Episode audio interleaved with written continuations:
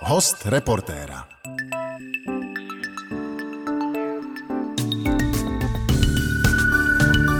Dobrý den, od mikrofonu vás vítá Bára Postránecká.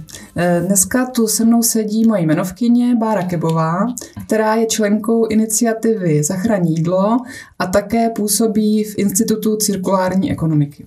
Eh, my se dneska spolu budeme bavit o plítvání jídlem, a to jak eh, v gastroprovozech, čemuž se Bára dlouhodobě věnuje, ale také v našich domácnostech. Báro, vítejte. Dobrý den tím, eh, jaké jsou eh, příčiny plítvání potravinami a eh, jak to plítvání omezit, se zabýval dvouletý výzkumný projekt nazvaný Redukce plítvání potravinami ve veřejném stravování, na kterém se podílela i iniciativa Zachranídlo. A vy jste se tam dopočítali toho, že v jídelnách a rychlém občerstvení se vyhodí přibližně 27 tisíc tun jídla ročně. Co se v těch provozovnách eh, vyhazuje a kolik eh, z toho je zbytečných? Tak eh, vyhazuje se asi 12% ve veřejném stravování v rámci Evropské unie. To jsou vlastně takové oficiální čísla. Když si vezmeme celý ten objem potravinového odpadu, který, který produkujeme za EU, takže to vlastně není tak velké množství, ale těch 27 tisíc tun zní přece jenom jako velké číslo, takže něco se tam vyhazuje. Vy jste se ptala, co je zbytečné, nebo co, co vlastně... To, co všechno se vyhazuje, něco asi, mm-hmm. je, něco asi je v pořádku. Představuju si v jídelně, když uh, mají brambory a loupou je, tak ty slupky vyhodí. No, to je taková docela těžká mhm. otázka, protože uh, na první pohled to tak vypadá, ale vlastně když jsme se v tom výzkumu tady tímhle uh, zabývali, co je to vlastně nevyhnutelný odpad a vyhnutelný odpad, tak u některých věcí je to dost sporné, například třeba ty slupky brambore, obecně doma vůbec neloupu a používám zeleninu celou, neloupu ani mrkev. A, takže teoreticky se dá říct, že to je zbytečné a samozřejmě záleží na těch recepturách potom a tak. Určitě nevyhnutelný odpad jsou třeba kosti uh, nebo slupky citrusů a tak, takže nějaká část toho odpadu tam nevyhnutelná je. A všechno ostatní eh, by se dalo říct, že je zbytečně, jestli tomu dá nějakým způsobem předejít. Eh, co my jsme zjistili, je, že obecně se nejvíc vyhazuje ovoce, zelenina, různé takové ty odřezky, odkrojky, právě slupky, eh, potom taky hodně pečivo, líp je na tom třeba maso, mléčné produkty a tak podobně, protože ty jsou většinou dražší nebo se nevyužívají v takovém množství, takže eh, se na to víc kouká, aby se to nevyhazovalo. Eh, pak jsme se vlastně zabývali i těmi hotovými pokrmy, kde to často není eh, jasně stanovitelné, co to vlastně za surovinu. Když máte třeba zapečené těstoviny, tak jsme vlastně nevěděli, jak to klasifikovat, takže jsme to nazvali jenom pevnými částmi toho odpadu. A ty se vyhazují taky poměrně hodně, to je většinou odpad právě od eh, zákazníků, od těch strávníků.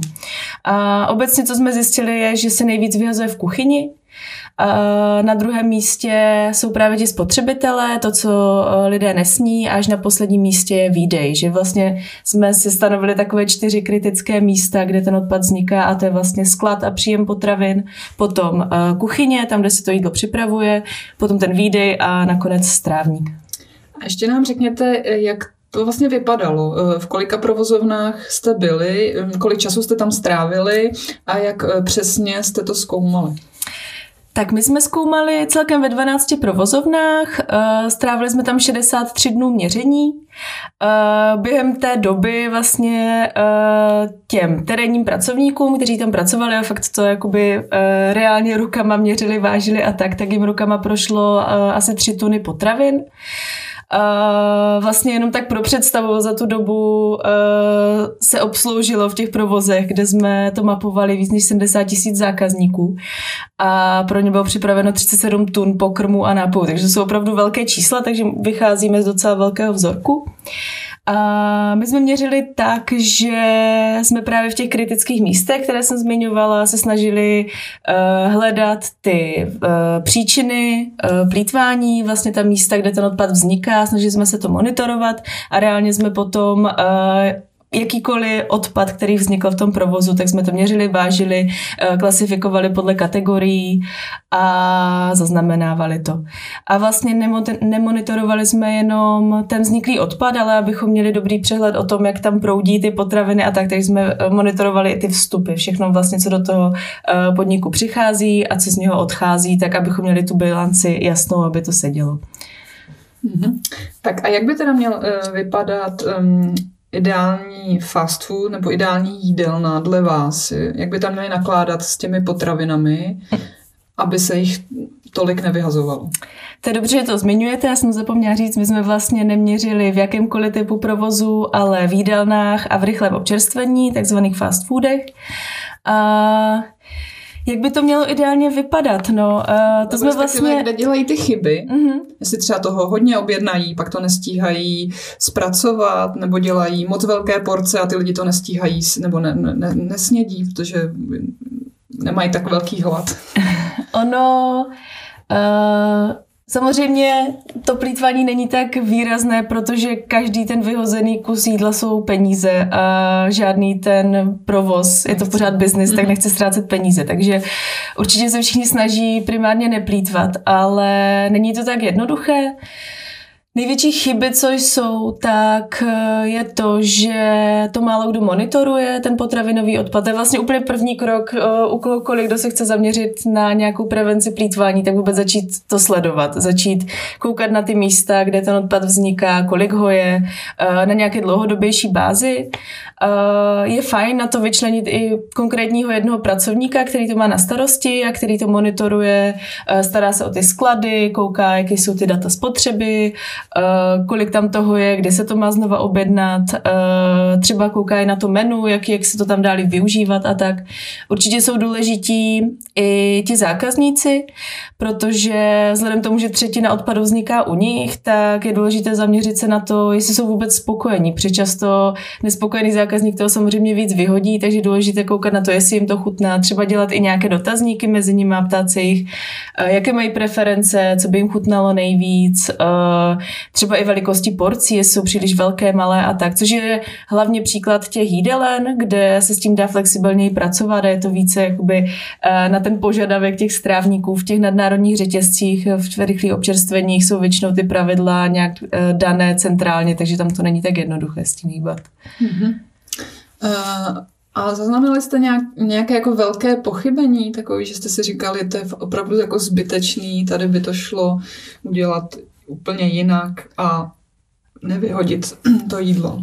Uh, vlastně asi takové největší pochybení uh, můžu říct i za ty uh, fast foody, i za ty jídelny. Uh, u těch rychlých eh, občerstvení je největší eh, chyba nebo největší příčina plítvání to, že ty normy jsou často hodně striktní, že tam jsou striktní normy na to, jak má to jídlo přesně vypadat. Nějaký vnitřní normy. Přesně tak, přesně tak, které jsou většinou fakt centrálně stanovené a dá se s tím špatně hýbat. Eh, je to třeba to, že usmažené hranolky musíte vydat do sedmi minut a potom se musí vyhodit, pokud se někdo neobjedná. Podobně je to s nějakou jakoby životností třeba sendvičů nebo jiných jídel, které, které jdou do výdeje, tak často tam jsou uh, ty limity v řádu minut, nebo třeba 30 minut, uh, půl hodina a tak. Uh, jsou tam taky hodně striktní pravidla na to, jak to má přesně vypadat. Když máte třeba, uh, nevím, tortilu, kde se kousek uchlípne, tak už ji nemůžete vydat, protože vlastně to jídlo fakt musí být dokonalé, uh, to, co ten, ten strávník dostane. Uh, takže tam je velký potenciál pro nějaké zlepšení nebo prostě pro přemýšlení tady toho. Jestli to není zbytečný. Jestli, Jestli to není zbytečné, no. jsou dobrý i po deseti minutách. Přesně tak. Nebo docela velkou, velký problém dělá to, že tady v těch typech provozů většinou pracují brigádníci nebo že tam hodně fluktuují zaměstnanci. Tím pádem nejsou tak zkušení, takže dělají více chyb a tím pádem se i víc toho jídla vyhazuje.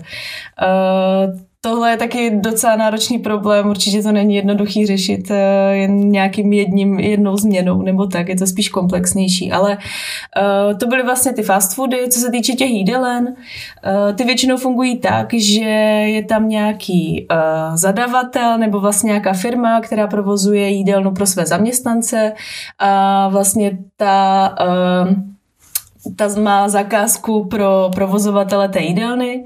A většinou je to nějaká síť, takže ten provozovatel jídelny musí plnit uh, spoustu kritérií, které dá vlastně ta firma uh, pro to, aby poskytla svým zaměstnancům co nejlepší zboží nebo co nejlepší uh, produkty. Uh, abych to vysvětlila víc v praxi, tak uh, často třeba vyžadují, aby byla celá nabídka až do konce té výdejní doby, nebo aby v salátovém baru bylo třeba 10 různých položek, nebo aby měli právě na výběr z x jídel. A čím, čím větší je právě ta nabídka, čím je to variabilnější, tak samozřejmě tím větší je tam prostor pro to, aby se ty věci vyhazovaly. A, a tady v tomhle určitě je taky prostor s tím něco dělat. Mm-hmm. Já uh, chodím uh, do jedné jídelny, kde uh, zavírají podle mě v 8 večer a od 7 hodin mají slevu asi o 40%. To jídlo je levnější. Je to jeden ze způsobů, jak předejít vyhazování. Určitě, uh, myslím si, že je to dost efektivní způsob, ale dost záleží na typu toho provozu. My jsme se o tom bavili například v těch jídelnách, které byly zaměstnanecké jídelny, eh, jestli by to mohlo fungovat. A oni říkali, že to buď zkoušeli nebo přemýšleli nad tím, ale že potom se jim dělo to, že lidi nechodili na ten oběd, ale že chodili až na tu slevu, na tu poslední hodinu, takže, uh, takže vlastně to překopalo úplně celý ten systém a vůbec to tam nefungovalo. Stejně tak uh, v těch fast foodech tohle taky úplně nefunguje, protože tam je nějaká standardní kvalita, standardní cena, která se musí dodržovat, takže vlastně s tím takhle nemůžou hýbat ale ve spoustě provozů, kteří nejsou vázaní nějakým takovýmhle eh, pravidlem, tak to určitě funguje. Myslím si, že to je dobrý způsob, jak eh, to jídlo nevyhodit a doprodávat se slevou nebo zkusit darovat třeba, nebo minimálně aspoň uh, dovolit zaměstnancům, aby si brali nějaké zbytky a to třeba taky v těch velkých provozech nebo v těch fast foodech moc často nefunguje. Bohužel. Když jste zmiňovala to darování, tak eh, na tento váš projekt navazuje nyní eh, aktuálně eh, další projekt, který se zabývá tím, jak mohou provozovny právě to jídlo darovat. Tak jak je to s darováním? Jak moc je to komplikované? Je to velmi komplikované. To byla právě motivace, proč se tomu tématu víc věnovat. I na základě toho, co jsme zjistili tady z toho výzkumu, který teďka končí. Uh, vlastně je to taková velká šedá zóna, kdy uh, ty provozy by sami chtěli jídlo darovat, když jim nějaké zbyde. Problém jsou hodně cateringy nebo velké provozy, velké jídelny a tak, kde se dělá opravdu velké množství jídla a potom ty zbytky, když to jsou třeba jednotky procent, tak to jsou velké objemy. Já jsem zapomněla zmínit, že se bavíme o uh, uvařeném jídle. Přesně tak, je to hotové jídlo, není to, uh, nejsou to suroviny, které jdou darovat poměrně dobře u toho hotového jídla. Samozřejmě platí mnohem víc uh, hygienických norem, uh, které to jídlo musí splňovat. No to je... darovat, tak ideálně tedy, jak to má vypadat? To je právě ta šedá zóna, která není úplně jasná. Ono, uh, vlastně jsou nějaké pravidla stanovené uh, Evropskou unii, které platí v rámci celé EU, uh, ale jsou poměrně vágní, není to tam přesně do detailu dané a my, když jsme se do toho uh, víc dostávali, do toho tématu, tak jsme vlastně zjistili, že to není ani na úrovni České republiky jednotně dané a že většinou to závisí na každé krajské hygienické stanici, jak k tomu přistupuje. Uh, některá je benevolentnější, některá míň a vlastně jde tam hlavně o to, že když uvaříte to jídlo, uh, tak je potom nějakou dobu ve výdej, eh, většinou v těch jídelnách nebo tak, nebo v tom cateringu prostě někde leží. U toho teplého jídla musí dodržovat eh, teplotu minimálně 60 stupňů po celou tu dobu, protože pod 60 stupňů už eh, je tam rizikové, riziková tvorba různých bakterií a může to být zdravotně závadné potom. No a vlastně Ideálně by to jídlo mělo být v tom výdeji po dobu tří hodin a pokud už je to díl, tak už by se mělo správně vyhodit. Po tady těch třech hodinách není to úplně striktně daný čas, někdy se mluví o jiných časech. Je to i na každém provozu, jak si vlastně stanovíte svoje vlastní kritické body v rámci takzvaného HACCPu, který možná někdo zná. Uh, takže vlastně, když uvaříte to jídlo, tak abyste ho mohli darovat případně, tak je ideální ho zachladit a potom, potom s ním můžete dál operovat po dobu pěti dnů. Ale pokud ho už jednou dáte do výdeje, tak správně, když se nesní z toho výdeje, tak už byste ho měli vyhodit. Takže to je jeden z hlavních problémů. A, uh, další věc je, že tady máme nějaké potenciální producenty toho toho nevydaného jídla nebo těch zbytků. A potenciální příjemce, který je spousta, a jsou to různí lidi v, ve špatné životní situaci nebo různě sociálně znevýhodnění a tak. A, ale největší problém je ten mezičlánek. Právě nějak chybí tam logistika pro to, jak když už bychom splnili všechny ty hygienické normy, tak jak vlastně zařídit ten převoz, aby se to dostalo do té sociální služby, aby ta s tím mohla pracovat, aby třeba měla vybavenou kuchyň a tak. Takže uh, v krátkosti velký problém jsem se pokusila zhrnout a doufám, že se nám to nějak podaří. Jakoby jsme, jsme na začátku toho projektu, takže rozmotáváme takové velké klubko, uvidíme, jak to bude. A dál. cílem toho projektu je tedy mm, nějak popsat tu situaci a možnosti Přesně tak. Ideálně i najít tu cestu, jakým způsobem by to darování šlo zrealizovat. Je to vlastně advokační projekt, že se snažíme vlastně propagovat i tady tohle řešení a nějak nalézt možnosti, jak to udělat. A budete se třeba i inspirovat v zahraničí? Znáte nějakou zemi jako příklad dobré praxe? Uh, to je vlastně fáze, na které teďka pracujeme, takže nemám ještě k tomu úplně komplexní informace, ale uh, Takovou velkou inspirací můžou být Spojené státy, kde uh, vlastně už od roku 96 platí takzvaný uh, Good Samaritan Act, a, a, který řeší dost eh, velký problém toho darování a to je vlastně odpovědnost toho dárce, že u nás pořád platí, že když jste gastroprovoz a darujete jídlo, tak jste za něho odpovědná uh, za jeho zdravotní nezávadnost, bezpečnost. Jako, a, jako dár, já jako dárce. Přesně tak. Uh, a vlastně to se v Americe změnilo už v tom roce 96, protože se snažili právě uh, dát víc prostoru pro to darování a to jídlo zachraňovat, protože si víc uvědomovali, uh, že by se s ním nemělo plítvat. A, takže tady tímhle Good Samaritan Act vlastně zbavili odpovědnosti toho dárce v případě, že daruje uh, do neziskové organizace nějaké jídlo a tím pádem je ta cesta mnohem jednodušší. Mm-hmm. A, a u nás v České republice víte o někom, kdo už to třeba nějakým způsobem dělá? My spolupracujeme s jednou brněnskou organizací, kde si prošlapali takovou svoji vlastní cestičku a na brněnské krajské hygieně jim to schválili a tam to nějakým způsobem funguje, že se to jídlo daruje, ale je to jeden z mála příkladů a vlastně o moc žádných dalších nevím. Zatím u nás začalo fungovat jakoby darov, nebo do prodej jídla se slevou přes aplikace, to je vlastně taky docela velká věc, uh, ale je to pořád těm koncovým spotřebitelům a za nás je mnohem hodnotnější to, když se to vlastně daruje těm znevýhodněným lidem. Eh, vy jste se taky v rámci iniciativy Zachrání jídlo eh, zaobírali eh, tím, jak ty potraviny mají, jako mají trvanlivost. Já jsem si na vašich stránkách přečetla, že vlastně až 8,8 milionů tun jídla v Evropské unii ročně se vyhodí kvůli datům na obalech. Co jste v rámci toho projektu zjišťovali? Uh, tam jde hlavně o to, že uh, není problém tolik v těch datech, jako v tom, že jim lidi nerozumí a neví, co znamenají. Uh, vlastně u nás se používají dvě data nebo dva, dvě terminologie pro to a to je minimální trvanlivost a spotřebujte do. A mezi těmi uh, daty je dost zásadní rozdíl, že spotřebujte do Eh, je vlastně datum, do kterého byste to doopravdy měli spotřebovat, protože pak hrozí nějaká zdravotní závadnost nebo ta potravina by nemusela být teoreticky bezpečná. Eh, uvádí se to hlavně na rychle se kazících produktech, jako jsou mléčné výrobky, masné produkty, různé lahůdky a, a podobně. Většinou to jsou chlazené, chlazené věci. Eh, naproti tomu ta minimální trvanlivost, i podle toho, jak to zní, spotřebujte do, je zní mnohem striktněji než minimální mhm. trvanlivost do.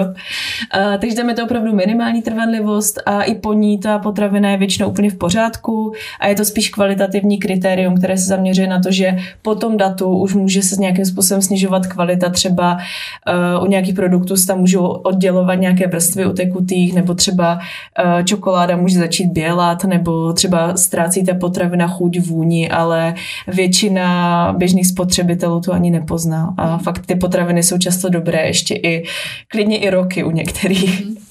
Takže tam stačí prostě to otevřít, čuchnout si, uh, ochutnat a zjistit. Přesně tak, no. Ono vlastně Vždycky to tak fungovalo. Vždycky jsme spolíhali, co se potravin týče, na nějaký svůj vlastní selský rozum.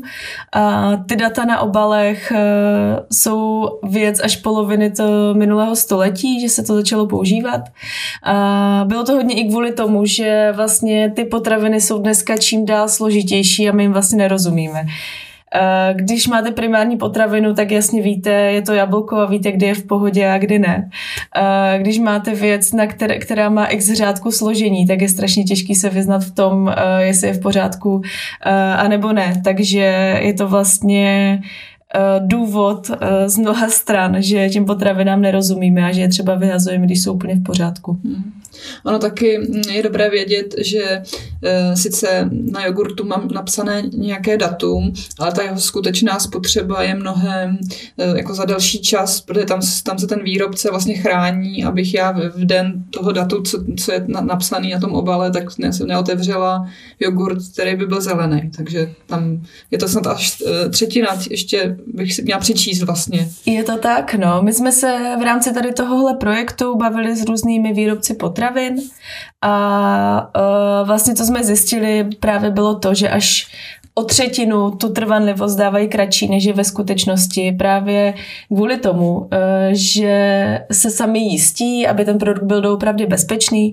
A to hodně z toho důvodu, že e, ti výrobci ví, že spotřebitelé těm potravinám úplně nerozumí, často neví, jak to správně skladovat, málo kdo si čte ty doporučení na obalech, v jaké to má být teplotě a tak podobně. Takže vlastně už jenom to, že my jako spotřebitelé nerozumíme těm produktům, tak vlastně uh, na to se musí přizpůsobovat ti výrobci a vlastně o to víc my plítváme, takže to je takové začarované kolečko trošku. Eh, já jsem se eh, v kuchařce Zachrání jídlo v kuchyni, kterou jste vydali, dočetla takový hezký příklad z Norska. Povíte nám ho?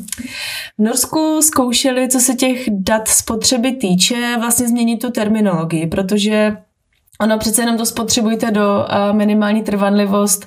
Uh, nemusí být úplně vypovídající o tom, co to vlastně znamená. Uh, v angličtině je, se říká best before.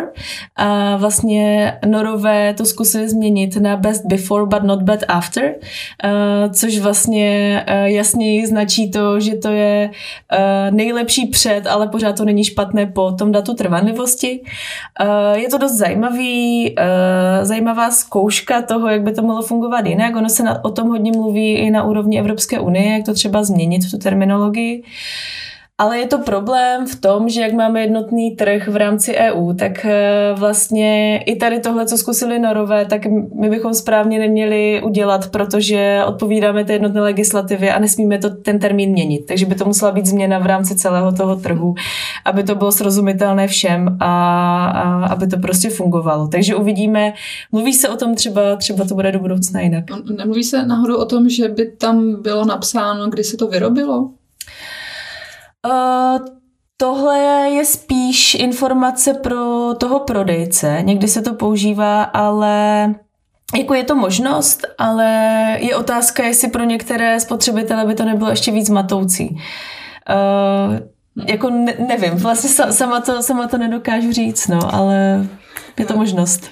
Vy v té kuchařce mm, také mm, vlastně píšete takové návody nebo informujete o tom, že třeba uh, jogurt, uh, když je po, uh, už jako po té spotřebě, tak uh, se vlastně nijak významně nemůže zkazit, Možná to možná vysvětlíte než já, co se v něm děje, nebo mě tam pak zaujaly vajíčka, tak to tam taky ještě povězte. Uh, jasně, no. U toho jogurtu tam je uh, nějaký datum spotřeby, ale vlastně i po tom datu jde jenom o to, že tam pořád pokračuje ten kv- kvasící proces. Uh, uh, vlastně toho vzniká takový zákys. Prostě. Přesně tak, jenom vlastně pořád ten přírodní proces mm-hmm. pokračuje dále a už tam třeba není garantovaný ten počet bakterií, který tam garantuje uh, ten výrobce, uh, nebo se tam může začít právě zase oddělovat nějaká ta vrstva, uh, nějaká voda nebo syrovátka. A uh, to neznamená, že by ten jogurt byl špatný, prostě jenom pokračuje v tom procesu. u jogurtu se dá říct, že je špatný, když je plesnivý. Do té doby mm-hmm. vlastně je pořád úplně v pohodě a dá se jíst. A s těmi vajíčky, uh, u vajíček je ta trvanlivost většinou taky delší, záleží, kde je skladujete. Když se skladují v lednici, tak vydrží fakt dlouho. Uh, je na to takový docela dobrý trik, jak zjistit trvanlivost vajec, eh, že je ponoříte do sklenice s vodou. A pokud, eh, pokud klesne na dno, tak to vejce je v pořádku, pokud se vznáší, tak eh, už mu hrozí, že je skažené a pokud je na, na hladině, tak už je většinou skažené. Já ještě zůstanu u té kuchařky zachrání jídlo v kuchyni.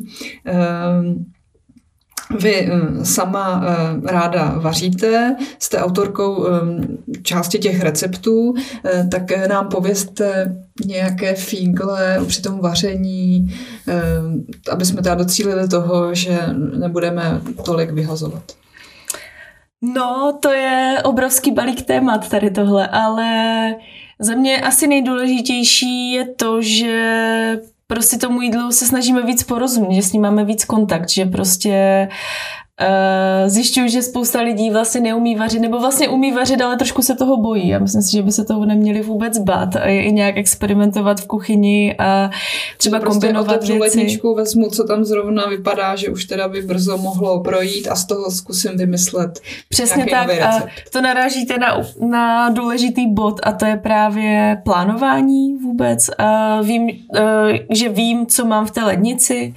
Uh, na to platí pravidlo FIFO, first first in, first out. A to je vlastně, že ideálně máte si ty věci, kterým nejvíc hrozí, eh, že se skazí, tak si dát dopředu a ty trvanlivější dozadu, abyste je měla na oči, aby tam právě eh, nezůstalo někde něco v rohu, co pak zjistíte, že už je dávno plesnivé. A s tím plánováním určitě souvisí i nakupování. Eh, taková docela vlastně zvláštní rada, ale fakt funguje je, že člověk nemá chodit nakupovat hladový, protože když jdete nakupovat hladový, tak toho koupíte dvakrát tolik většinou, než uh, když jdete na jezení, protože máte velké oči. Uh, za mě určitě Souvisí to i s tím, o čem jsem mluvila předtím, jak, jak potraviny správně skladovat, to je důležité. Uh, se naučit třeba i v té ledničce, kde má, co má být nahoře. Co má být Přesně dole. tak, protože v lednici vůbec není na každém místě stejná teplota, ale uh, je fajn se to třeba i vyzkoušet, dát si tam teploměr a člověk zjistí, že ta teplota se různí. Uh, vlastně to je taky výsledek výzkumu, na který jsme přišli, že málo kdo ví, jakou teplotu vůbec v lednici má a v jaké teplotě by které potraviny potraviny měly být skladované, takže určitě je fajn se podívat na tady tohle. Uh, třeba spousta, spoustu věcí lidi dávají do lednice a vůbec tam nepatří a tím s, snižují jejich kvalitu nebo i trvanlivost. Například. Mm, za mě největší rajčata, rajčata. prostě každý dává do lednice rajčata a Pravda, ty tam vůbec nepatří. Do asi půl roku. No. no tak to je skvělý. Eh, je to hlavně proto, že tam ztrácí chuť, je to vlastně škoda.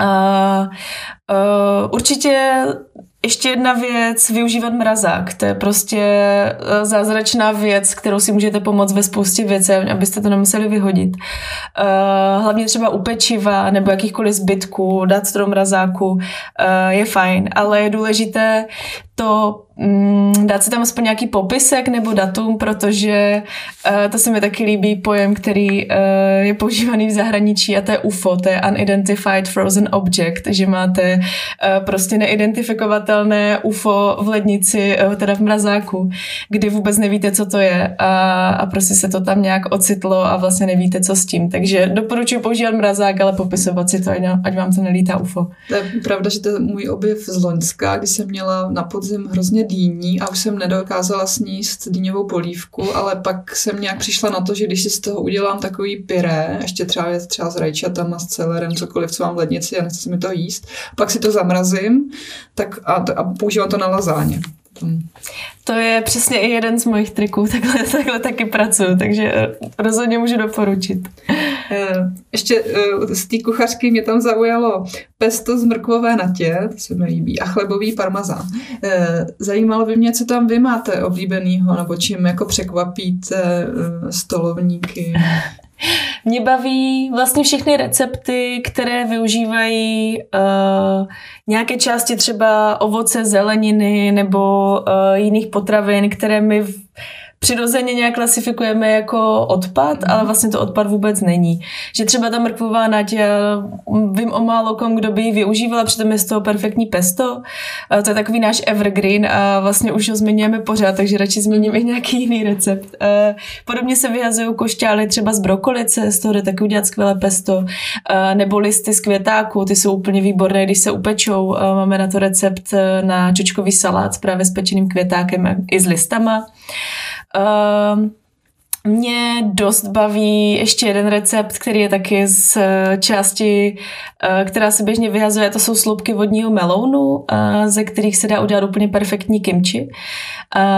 Takže vlastně není potřeba na kimči kupovat čínské zelí, ale fakt to stačí udělat tady z téhle hodně opomíjené části zeleniny. Dost mě baví i recepty, které takzvaně čistí skleničky, a vlastně, že e, většinou máme zbytek třeba hořčice nebo marmelády a i tou lžičkou, když to vyškrábáváme, tak tam stejně něco zůstane. Tak jsme nad tím přemýšleli, e, jak vlastně tu skleničku vyčistit pomocí toho, že to je rovnou nějaký recept. Takže doporučuji třeba do té skleničky od hořčice rovnou nalít e, olivový olej, ocet, třeba trošku medu a vlastně zašejkujete to, když to zavřete, smícháte v tom zálivku, nepotřebujete potřebujete špinit další nádoby a vlastně vyčistíte tu skleničku. A úplně nejlepší recept uh, za mě je, jak vyčistit skleničku od marmelády, je nalít do toho panáka džinu a máte takzvané breakfast martini. A je to fakt výborné, takže uh, máme tam i pár takových nápojových receptů. Ještě mám na vás poslední otázku. Zajímalo by mě, je, Jaký je pro vás osobně ten nejsilnější argument, eh, proč neplýtvat, proč se tomu věnovat, proč se prostě snažit eh, spotřebovat co nejvíc nebo nekupovat tolik, když to nepotřebujeme? Já myslím, že tady je největší argument to, že bychom si měli eh, vybavit nebo vůbec zamyslet se nad tím, co za každou tou potravinou, kterou máme doma, co zatím všechno je. Jakoby celý ten proces vlastně produkce, jak se, jak se ta potravina pěstuje, jak se sklízí, čím vším to projde vlastně. Eh, často se to převáží i stovky nebo tisíce kilometrů, než to dorazí třeba do nějakého velkoskladu, pak teprve do obchodu, pak teprve to dorazí k nám. Eh, je zatím strašně moc vynaložených zdrojů, eh, voda, půda, uh, vlastně hnojiva, různé pesticidy, herbicidy v dnešní době. Je tam vlastně i spousta fosilních paliv, které se v zemědělství spotřebovávají ve velkém. Uh, a v neposlední řadě určitě je spousta lidské práce, která je do toho vložena. A když si tohle člověk představí, tak by si měl uvědomit, že to vlastně nejsou jenom ty peníze, které jsou často pár korun, které jsme do toho vložili, ale fakt je to obrovský objem zdrojů, uh, který je vlastně škoda plítvat, nehledě na to, že to má obrovské environmentální dopady, takže i v současné situaci, kdy bychom se nad tím třeba, kolik emisí produkujeme a tak měli zamýšlet, uh, tak to je určitě velký argument. Uh, jedna třetina jídla celosvětové se vyhodí nasytilo by to 3, 3 miliardy lidí celkem. A vlastně pořád slycháme otázky, jak do budoucna nasytíme stále rostoucí populaci, tak eh, možná by na začátek stačilo eh, přestat plítvat a byl by to první krok, jak se všichni můžeme najíst. Báro, já vám moc děkuji za příjemné povídání. Taky moc děkuji.